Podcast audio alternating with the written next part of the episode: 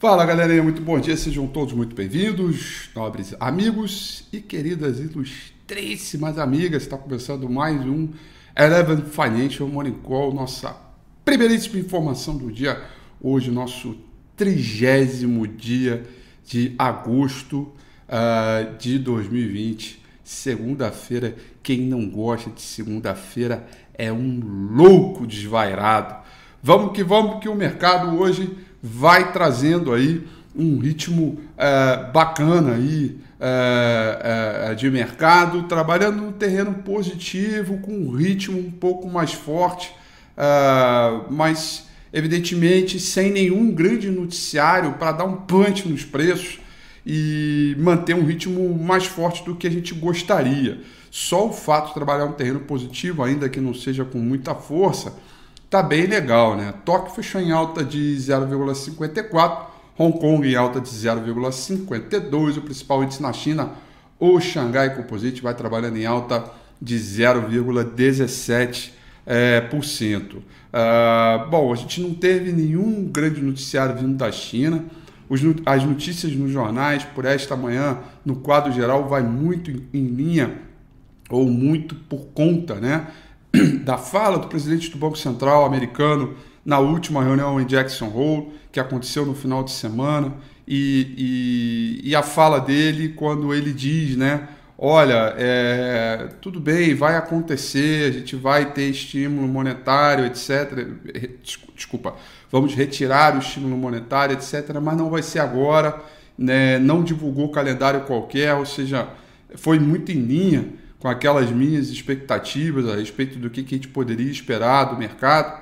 E aí, com isso, uh, a gente fica ali muito à mercê uh, do novo noticiário, que vai vir muito do mercado internacional, da agenda econômica, do payroll que vai sair né, na próxima sexta-feira. E, evidentemente, a ansiedade nova do mercado, a nova ansiedade, vai ficar por conta da reunião do FED que vai acontecer ainda no mês de setembro, tá? Então, aguardar os dados de emprego é, nos Estados Unidos sexta-feira que vem para avaliar se a recuperação econômica levará a uma redução dos estímulos de maneira antecipada, né, seria o ideal, já que o Jerome Powell não deu nenhum, é, é, nenhum nenhuma pista conforme uh, a gente esperava. E de outro lado, o noticiário ruim, né, o noticiário que tem que ficar atento aí para colocar nas planilhas de risco é a variante Delta, que por um lado uh, nos Estados Unidos começa a diminuir um pouquinho, achatar a curva dos contaminados, dos infectados, mas lá pelo outro lado do mundo, Austrália, é, Tailândia, Ásia Pacífico, o, o, número de contaminados continua, é, tem lockdown ainda acontecendo, uma série de questões aí que vão sendo tratadas. Além disso, falei ontem no domingo com a FI, aliás, peço para você assistir, importantíssimo, importantíssimo mesmo, tá? É, nós temos aí é, é, é, o petróleo que começou a noite de ontem, varou a madrugada com um ritmo forte, né? Com preocupações, com duas preocupações. Um, com o furacão, né? O furacão Ida, né? E que isso poderia aí, interromper uh, o fornecimento de, de, energia, o fornecimento de petróleo, portanto o preço subiu. Mas aí é, é, pintou ali algumas notícias que, poxa, elas estavam atravessando bem essa tempestade e aí o petróleo deu uma acalmada agora. O Brent sobe 0,18 e o petróleo é, do tipo WTI cai 0,22, o que não é muito normal. Geralmente eles costumam a trabalhar juntos é, e o WTI cai e o Brent é, é, sobe. Ainda pelo mercado de commodities, o principal contrato futuro de minério de ferro negociado lá em Dalian com vencimento para é, janeiro de 22 Cotação em dólar, tá? fechou em queda de 0,54%. Uh, ah, em Singapura, uh, chegou a trabalhar no terreno positivo praticamente toda a manhã, mas depois foi uh, enfraquecendo, tá? Então, tá aí, é uma coisa que a gente tem que ficar de olho. muito por conta da, do mercado internacional, China, caças pechinchas e, evidentemente, é, esse furacão que às vezes ele amedronta, é, mas como diz a Fernanda, de vez em quando ele desvia a rota, né? Ele tá, ah, vou passar por ali não, aí não é bem assim tal, os preços vão oscilando é, muito a mercê. Trabalhar com commodities é assim, né? Muito cíclico, né? Depende muito de políticas comerciais, transações comerciais, balança comercial, tempestade, né? É, efeitos da natureza, não é simples, né? Não é trivial como, por exemplo, uma empresa de saneamento básico, onde você tem ali é, um reloginho de resultado, né? A previsibilidade é muito maior, né? É, não é todo dia é, que tiver um buraco aí no chão e interrompendo né, o serviço de saneamento. É, então é um, é um, pouco desse, desse movimento. É só para vocês entenderem a dinâmica uh, para esse mercado. Olha só, uh, Europa vai trabalhando aí no terreno positivo, tá? Londres sobe 0,32, Paris subindo 0,18, Franco na Alemanha subindo 0,15%, né? Uma boa alta aí, uma, uma alta aí razoável é, é para o momento, mas digamos que é, ele se afastou da mínima, mas também não está muito próximo da máxima, não. Né? Tá ali próximo do preço de abertura, um gapzinho de alta e assim vai indo, tá? Olha só, o GPM saiu há pouco, 8 horas da manhã, e veio abaixo do esperado, tá? Uma boa notícia aí. É, o GPM que esperava aí da ordem mensal uma alta de 0,80 veio 0,66, tá? Uh, venda de casas pendentes é esperado hoje no mercado internacional, para os Estados Unidos, dado previsto aí para sair às 11 horas da manhã. Depois nós temos às 11h30 o índice de atividade FED de Dallas, uh, referente ao mês de agosto, um bom dado aí. E mais tarde, é, aí, desculpa, 2h30 tem o resultado primário do governo, outro dado também importante, Paulo Guedes, que ano que vem a gente vai ter superávit, quero ver, ah, só quero ver.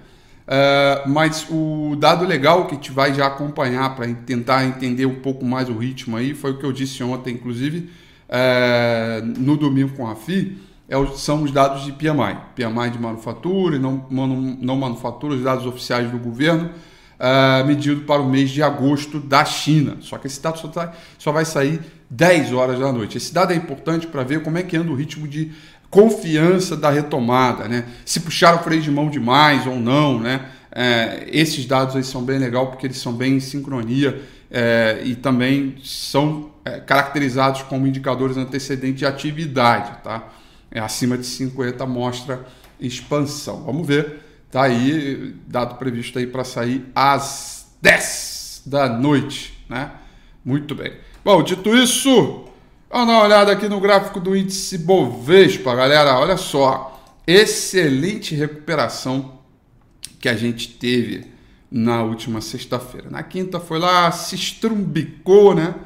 palavra que palavra que vocabulário que entrou no vocabulário do morning call, né? Sexta, quinta-feira se estrumbicou todo e aí na na, na quinta-feira se estrumbicou e na sexta-feira recuperou bem, foi lá fechar próximo ao preço de abertura é, da, da quinta-feira, abrindo bandas de Bollinger, se afastando um pouco mais para cima da média móvel 200 períodos e que, portanto, abre um caminho aqui para a gente romper esta trendline de baixo, seguindo um clima de recuperação ainda em repique, procurando objetivos curtos, né? 22 e 200, depois 23 e 500 aqui, tá? É, mais ou menos nesses dois pontos aqui, né? 123 e 500, 123 e 600 seria uma, é, é, é digamos assim, é, bipolaridade, né? Uma antiga região que antes se transformou um bom suporte, virou resistência e assim lá está, né? Então aqui o mercado deve sentir um pouco essa região, o saldo de volume acompanha todo o movimento de maneira é, pró, é, pró alta, né? De recuperação, fez mínima, fez a mínima, segue zigue-zagueando para cima, sem divergências, porém acompanha o movimento que é ótimo do ponto de vista da evolução de tendência. Permanecer acima da média móvel dos 200 períodos é sempre uma boa condição para alinhar o que a gente chama de fundamento, com análise técnica, time, manejo de risco, é, média móvel de 50 períodos, distanciamento entre ela, é, é, entre, entre as médias, né, a chamada reversão, a média, indicador que eu uso bastante, e evidentemente todo o conglomerado da rotação setorial que eu mostrei ontem. Mostrei ontem, né? Tem um setor aí que, poxa, perdeu para o materiais básicos, deve ser destaque essa semana, qual é, como, como e por quê. E para finalizar, é, nós temos aqui é, é, nós temos aqui uh, uh, o eu perdi a concentração aqui porque eu acabei lembrando uma outra coisa que eu tenho que fazer imediatamente quando o Monicol acabar. Mas voltando aqui, eu esqueci o que eu ia falar. Lembrei, nós temos aqui o fechamento de mês, que vai acontecer amanhã, dia 31, tá? E aí, mês de agosto, que foi um mês de grande volatilidade, foi o mês que o mercado foi piscar 114 mil pontos, é um mês que o mercado emergente também entregou bastante, sobretudo China. Então a gente tem uma composição aí de mercado é, é, que está ali buscando um quadro de recuperação, já se falam em peixinhos, então temos oportunidades. Tá? É, é, temos oportunidades, temos aí algumas coisas para setembro. Setembro está aí, batendo na porta, tá? Já se foi agosto. Então tem um pouco de movimentação de carteira, rolagem é, do dólar também, formação de petax, tudo isso vai acontecer hoje e amanhã também.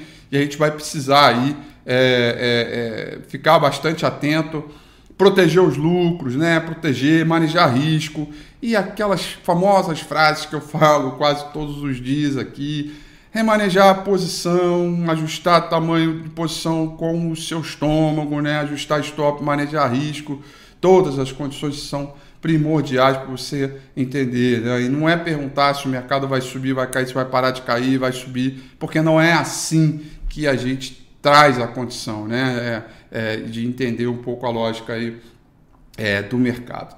Tá bom, galerinha? Vamos que vamos, que tá só começando a nossa semaninha agitada aí com uma série de coisas importantes aí para a gente poder acompanhar. Desejo a vocês uma excelente semana, tudo de bom, ótima segunda-feira. Amanhã, 8h35 em na Tamaqui, firme e forte. Um beijo e até amanhã. Tchau.